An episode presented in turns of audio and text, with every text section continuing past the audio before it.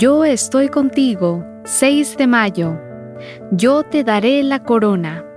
Sé fiel hasta la muerte, y yo te daré la corona de la vida. Apocalipsis capítulo 2, versículo 10.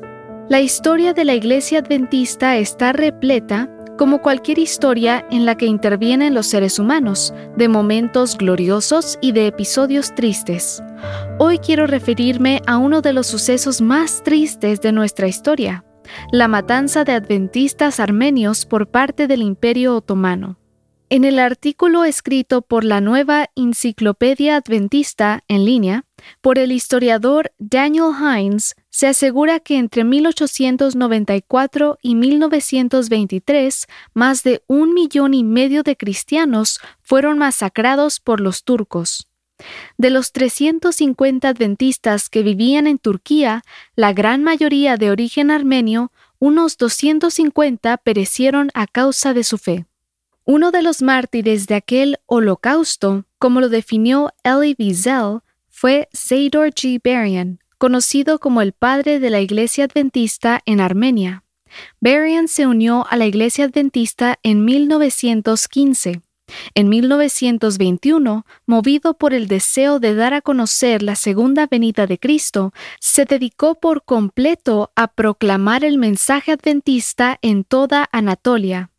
Ese mismo año fue arrestado y condenado por haberse rebelado contra las autoridades turcas.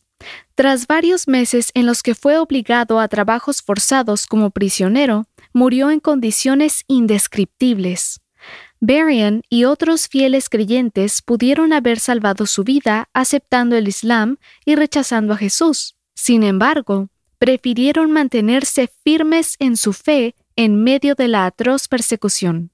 Muchos de nosotros vivimos en países que nos permiten disfrutar libremente de nuestra experiencia cristiana. Ser cristianos nos hace merecedores del respeto, la consideración y el cariño de la gente. No obstante, en nuestra propia esfera, cada uno de nosotros ha de ser un cristiano que permanezca firme en medio del tormentoso mar de aflicciones que nos toca atravesar.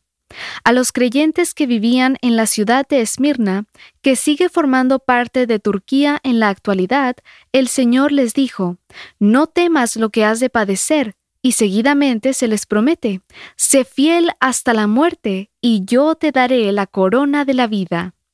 Como a los pioneros del adventismo en Turquía, a nosotros se nos pide que seamos fieles. No claudiquemos, no nos rindamos, no perdamos la esperanza. Aunque Satanás parezca estar saliendo victorioso, al final la corona estará en nuestra cabeza y en las de aquellos que fueron sacrificados por su fe.